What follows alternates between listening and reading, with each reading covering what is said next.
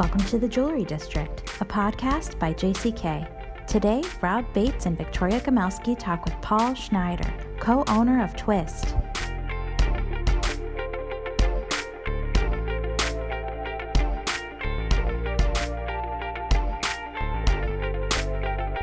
Hey everyone, welcome to the Jewelry District. This is Victoria Gomelsky, editor in chief of JCK and JCKOnline.com, calling in from Los Angeles, and I'm with Rob Bates, news director of JCK and JCKOnline.com, calling in from New York City. I'm a little scratchy. Sorry. Don't be sorry. We're all scratchy this time of year. It totally makes sense. How are you? Did you do anything for Halloween or? You know, uh, just did a little trick or treating. My neighborhood is swarmed with hordes of children, so it's always fun to pass out. And of course, Nico, my almost four year old, you know, proclaimed it's his favorite day of the year. So he prowled around the neighborhood as Spider Man and just for like an hour or so. And now we're dealing with the aftermath of huge amounts of candy in the house. So that's fun. What about you? Yeah, we went locally in New York, all the delis hand out candy and stuff. And um, yeah, it was nice. I remember when Mikey was that age and he barely knew what candy was and he didn't understand the concept of trick or treating. So uh, I think Nico's way ahead of him. Wow. Well, well done you because I deal with can I have candy as a question 20 times a day. So good, good for you. Anyway, well, to spare your voice, which sounds totally fine to me, Rob, I just segue into our guest today. Many people know him because he's been honored. His his business has been honored numerous times in the trade by the trade. So many of you will know him. Paul Schneider, co-owner of Twist, with stores in Portland and Seattle, and of course a very popular website, twistonline.com, that he runs with his wife and longtime business partner Lauren Eulau. So Paul, from what I understand, is the face of the business, and perhaps uh, Lauren is the brains, but maybe we'll we'll get into that. I had the great pleasure of spending a little time with Paul recently in Park City when if anybody listened to our last podcast, we were at Conversations in Park City, the Jewelers Mutual sponsored leadership retreat and conference took place in mid-October. Paul was a speaker and he spoke through uh, a conversation with PSFK, which is the trend consulting and futurism retail futurism agency that Jewelers Mutual hired to kind of coordinate the education conference part of the event. And Jeff Weiner from PSFK invited Paul on stage. And I just was taken. He was very authentic and delivered a lot of really interesting info about how his business has grown so successful. So, all that is a very long preamble. Welcome, Paul. It's so nice to have you. Thank you so much. It's really nice to be here. By the way, I'm in Portland, Oregon right now. That's right. Fresh off a trip to the Bahamas, we just heard, which sounds Who told you that? glorious. That sounds great. a little escape. Are you a fish? Or do you like to? Is it deep sea fishing? No, it's fly fishing for bonefish. It's very specific and really fun. And I have a guide and I do it by myself. And I, it's my total release. I love it. Wow. By the way, my wife stays here the whole time and. Well, one of our first questions is always like, tell us about your background, where you're from, but you're you're not from Oregon, are you? I went to the University of Oregon in 1969 and basically have stayed here ever since. So so you're basically a, a naturalized citizen of Oregon at this point. Yeah, that's a good way to put it. I've been yeah. here like 50 years. And you met Lauren at college, correct? That's right. I was an art major, she was an English major, but we were both very involved in, I mean, this is like the late 60s, early 70s. We were both involved in the evolution of the counterculture then, which really had to do with alternative lifestyles, a sworn commitment not to do what our parents did. and the whole crafts movement was very genuine and it was a very easy place to go. And it actually had the side benefit of being a way you could actually pay your bills. So I was a potter and she was a weaver. We met in college and we were both immersed in that world for many years. When did the jewelry enter the conversation? Like, at what point did you say, okay, we're the crafts that we're working on, we're gonna put um, those away or put those down for a while and focus on other people's jewelry? You know, it never was that straightforward. Kind of the way our lives and our business and our relationship has gone has been just sort of what door opens next and what's interesting and where do we want to go one of the things I've heard is that you're not very big on planning. yeah, I guess that's the way you describe it. It's kind of what we've done and how our careers and how our relationship has grown has been very organic, like next step rather than large term plans. I mean, when we first went to an accountant, when we were both finally making enough money that we needed to pay taxes, and we sat down with the accountant and he said, In order for me to help you get to where you want to go, I need to know what your goals are. I mean, do you want to be retired in 10 years? Do you want to do this forever? I need to know what your plans are for like five years, 10 years, 20 years. And we just left that meeting. It's like, we need a different accountant. I don't know what he's talking about. We're just trying to figure out what's happening tomorrow. And it doesn't sound like a very good idea, but we've had this way of being fairly industrious and always very motivated about being creative and producing things that we are proud of and it's really worked out wow and so in the 70s you're there in eugene and like was yeah. jewelry even on either of your radars like did you did you know art no. jewelers or craft jewelers it wasn't even on our radar our commitment was really to beautiful objects that were made by us or people we knew and that was kind of that was really the source of our relationship, the source of our DNA. It was like it could have been like with some people, maybe it's religion or ethnic backgrounds or neighborhoods or families that kind of is that kind of cohesive material that kind of glues you together. And really, for us, it was these uh, were beautiful objects that were made by people. And it started out by our own work and selling our own work and selling in a co-op with other designers and people that made things and as that broke down it just became lauren and i selling the work we made my pottery and her weaving and um, some of our friends at like a public marketplace in eugene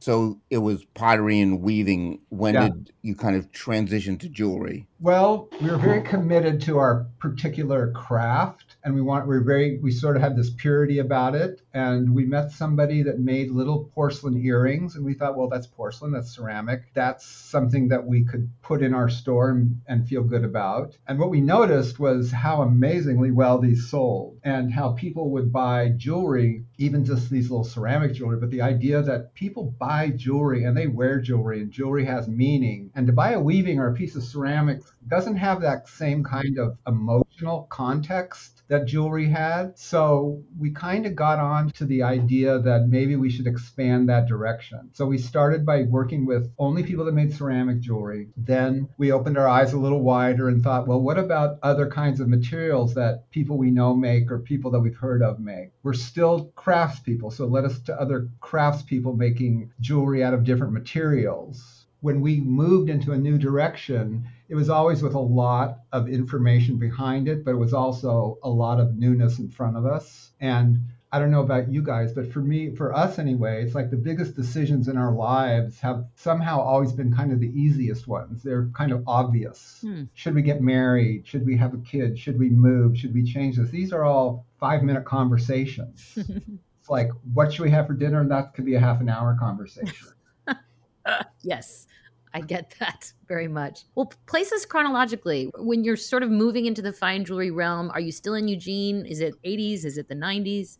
No, by then we were we had moved to Portland. We had realized that we were both from California originally, and that we'd ended up in Eugene because that's where we went to college and just stayed. And so we decided to broaden our horizons. We went 100 miles down I-5 to Portland and thought like there's so much potential here for growth because there couldn't be two businesses like ours in Eugene, Oregon. There just we knew that that was as far as we are going to go there. When our daughter was born, which was 1986, we had this conversation between us. At that time, we were both making things. We were both involved in the selling of our things and other people's things, and we had a baby. And we decided that was too much, that one of them had to go, wasn't going to be the baby. so we literally in a car ride, I can still picture ourselves there. We decided, what are we going to do? And we said, let's stop making things and just concentrate on the selling. It's like, okay, that sounds good. And that's what we did. Within a week, we both closed our studios and put our equipment up for sale and started completely devoting our life to retail. Clearly, you know, people in the business know Twist as just this incredible incubator of designer talent. And, you know, when you cruise through the just the offerings and the designer names on your website, you really do seem to have so many of the most cutting edge and kind of coveted names out there. When did that kind of reputation form? I mean, it sounds like steadily all along you've been honing in on carrying people that you love, that due to this philosophy of, you know, objects that are well designed that speak to you. But by the turn of the last century, the, you know, 2000, was this already kind of what you were known for? Well, I don't know about what we were known for, but we already had this sort of basis of communication about what we liked and our tastes are actually really different but we totally respect each other's taste and you know we already had by that time 20 years of looking and talking and analyzing design so it was pretty easy to find pieces however we did either because somebody brought them to us or we were going out and our communication skills were such it didn't take a lot of discussion. And i'd be very interested in her opinion and totally trust it and vice versa. If you're a fan of podcasts you know that listener reviews help make them possible. Please rate review and subscribe to the jewelry district wherever you may listen. And now back to the show do you think that the kind of business you run is uniquely suited for Portland or could it work elsewhere? That's a great, great question. Um, I think the way we run our business definitely is not specific to Portland, but our products, we are definitely citizens of this culture. And I think a lot of the products that we sell are direct result of this Pacific Northwest lifestyle. This is not a great community for real showy anything. You know you can you'll literally be ridiculed if you are wearing a giant diamond somewhere. It's that's nothing to be admired. It's considered showing off and there's a real um, bias against that and there's a real appreciation for craftsmanship here and there's a real appreciation for quality and i think that really ties into the specific products we sell but not our system of making those decisions so I don't think you could take what we've got now, like and move it to LA or move it to New York. I don't think it would be it would have to change somewhat. But the way we do things, I could see that that's just the way it is. That I think that works. I know it works where do you come across people? I mean, obviously there are the trade shows, but are you employing other means of finding talent? Um, we're always, always looking, and we always have been looking. I'm the one, if you go to our website and it says, um, if you have jewelry you want to submit, it says write to the buying team at twistonline.com. That's me. And all of those emails come to me, and I can get 10 to 15 a day, and I look at every single one.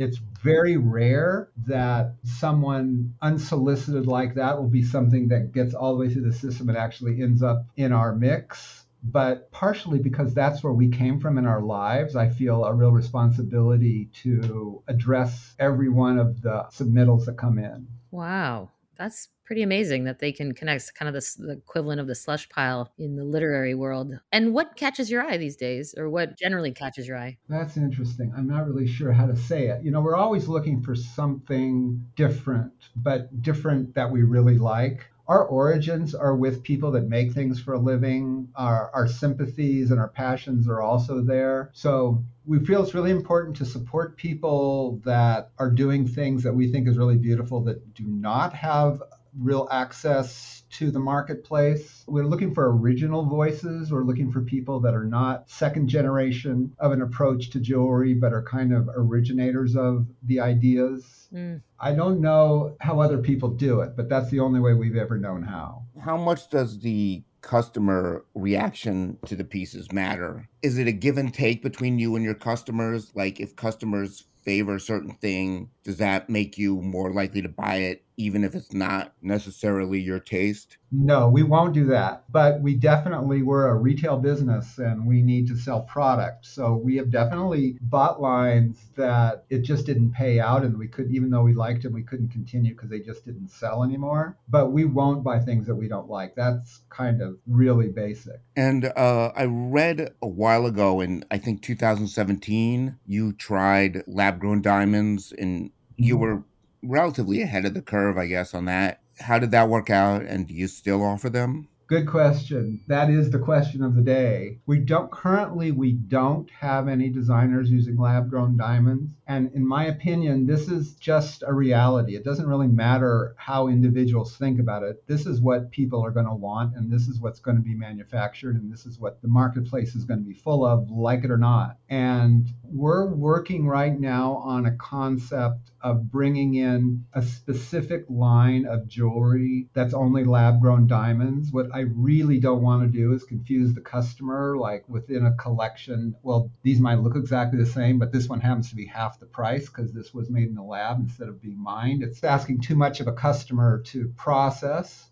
Mm. But we have no option but to anybody that thinks that they can grow their business in this day and age and that's not going to have an effect, I just don't think that's true. And when you first offered it, what was the issue? Well, the people from Diamond Foundry got in touch with us, which was, they were pretty early on and we didn't know much about it. And they identified us as a place that had some resonance in the industry and wanted to know if they provided diamonds for some of our designers, if we could do a collection based around that. And we did it. And we had a few designers that said they refused to do that. They weren't going to make anything like that. And other designers that got on board. So we did these collections and sold through them. There was really no follow up. And I just don't see the industry right now, the part of the industry that we're in, it's really caught on yet, but it's 100% inevitable that it will one of the things obviously and this is no revelation but as you talk it's just so incredible what advocates you are for your designers. And one of the ways that you advocate and you know help them is by doing these incredible videos. Tell us about that because so many retailers haven't really gotten into video. How did you get into video? How much effort does it require? And how does it pay off for you? I had always known in fact the people that work on our web team are always telling me to stop talking about videos all the time because i just knew there was a dimension missing from the experience of being online because we're not just selling jewelry. We're also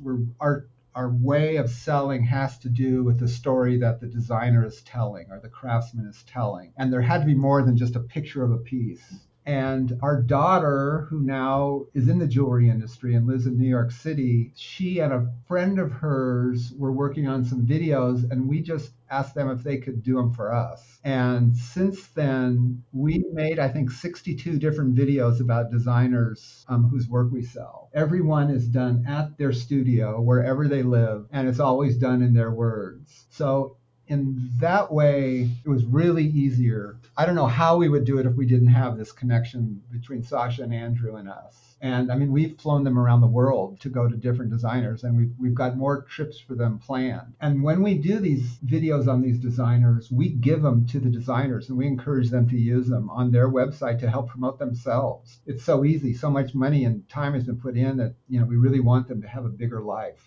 The other thing we do is we have these QR codes in the cases. So when you're if you're by yourself shopping and you're looking at a designer's work, you see the QR code, you can pull out your phone, bring up the video and just on your own be in the studio with this person having them talk about why and how they do it. Wow. So it's it's really special and we really love it. Is it worth the investment?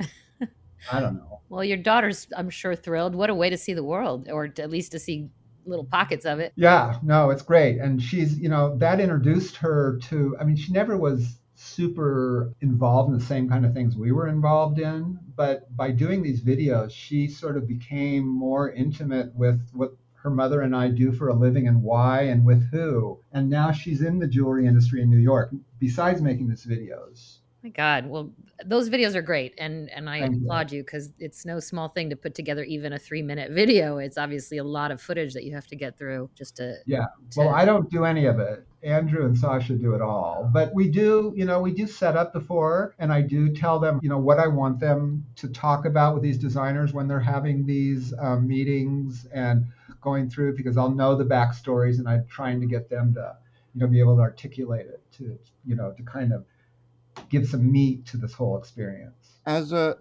family business, is there an issue with kind of turning it off? Like, do you discuss business over the dinner table a lot? There's, yeah, that's another great question. There's no separation. It's not business and family life and home.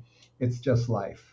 And we can be lying in bed at night talking about business. We could be in the middle of the day talking about birthdays. It's, you know, we get a lot, people say to us, I could never work with my wife side by side. We'd kill each other, you know. I don't think that's really true. I think it really simplifies relationships. It really cuts down this a lot of times I think when people come together after a hard day's work and everybody's so wrapped up into the intensity of the problems that their work has and it just of it can just create a clash and we just don't have that.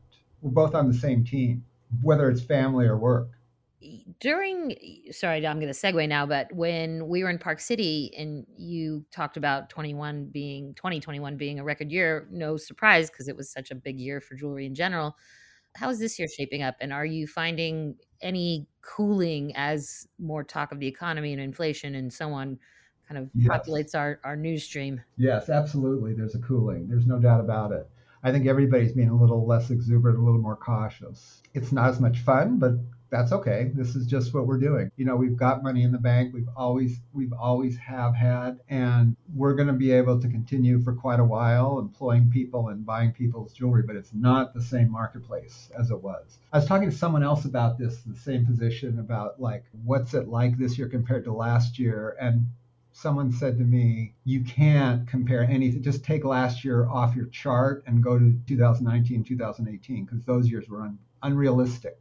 Mm, good point. Another thing you talked about in Park City was just the, you know, some of the obstacles you hit as a retailer. And you mentioned staffing, which does always strike me as one of the top, if not yeah. the top concern. What have your particular issues been and how have you mitigated them? Uh, well, there you go. Actually, we're kind of hitting. I think it seems to me right now things are kind of turning the corner, and that idea of that like nobody wants to work and nobody wants to have a job and everybody's got enough money to live on. I think that's coming down to earth a little bit right now. We are in the middle of hiring and we're getting just in the last few weeks we're getting a higher quality of applicants. So i'm feeling a lot better about it than i did in park city which was just a couple of weeks ago. Mm. but you know it's weird because in the new york times this morning there's an article exactly about this about how the hiring process is a little less it's not like as easy as it was but it's not as bad as it was either uh, like out of coming out of the pandemic when people were just yeah. sort of were a little more reluctant to to work i guess.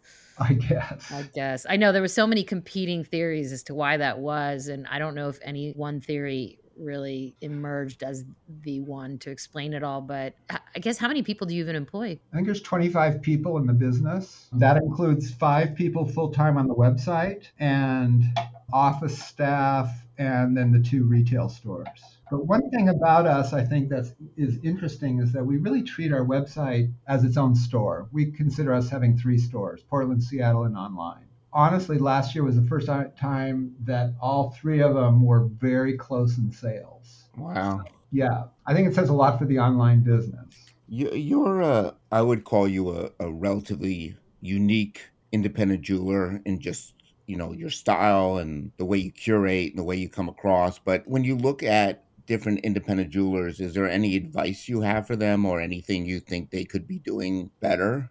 I think things are changing rather quickly in life, and jewelry is no different. It's, it's always seemed to me that maybe you know the values in the industry were are a lot of them based on rich family histories and relationships with communities that are really really deep and there's been this historical value in that and i think it's changing. And being you know you're competing in a global marketplace right now your customers these families you've been dealing with are online and looking at stuff all over. And um, i think embracing technology and embracing communication and really trying to keep an open mind about what's really going on is really going to help because i do think there's pretty radical changes that have happened and are happening. I think it's part of the reason why we've been more successful because we weren't tied to anything, no traditions, no, you know, there was no history. So everything was fresh and it was really easy for us to make changes. Um, but I did see um, in Park City, I did talk to some younger people that were the next generation of their family's businesses and kind of sought me out to ask questions about this. And I was really encouraged. They were really bright and really open and really wanted to know like like how do you grow that? How do you get Instagram and how does it work? And how do you, you know, the videos and you know the really deep, deep online presence. So yeah. I was encouraged by that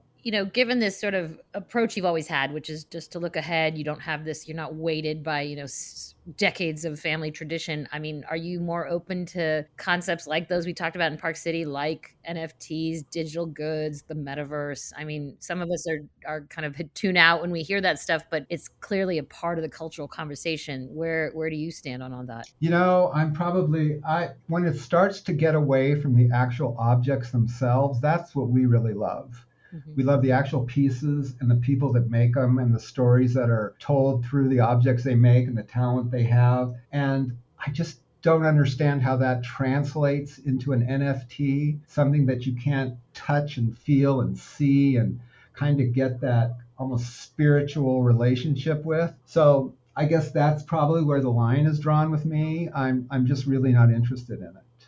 I hate to say it, I agree with you. Me too. I, I mean, I don't know. Yeah, that's just who, who we are. Yeah, it could be. I don't know if I always have to ask myself, is it just generational? I'm just not that generation. But yeah, it'll be interesting to see how it evolves. Paul, do you have anything else you want to share with people or you want people to know about your business? I really appreciate you putting this on. I think it is an interesting point of view. I mean, I really love listening to any story about how a small business. I think every small business is interesting, successful and not. And I think, you know, giving a voice to individual independent creators or producers or you know just people that are struggling to make it work is really really helpful because everybody's kind of alone when you're in a small business and it's platforms like this that really help Agreed. Thank you. I think people will be really thrilled to hear your insights. It's I'm sure a lot of people would aspire to be where you and Lauren have, have gotten. So thanks for sharing your time and your thoughts with us. Really appreciate it. Well, thank you very much. Thank nice you. you guys. Bye. Thanks for listening to the Jewelry District. I'm Natalie Chomet, the producer of the podcast. If you liked what you heard, please rate, review, and subscribe to our podcast wherever you may listen. We hope you'll join us next time on The Jewelry District by JCK.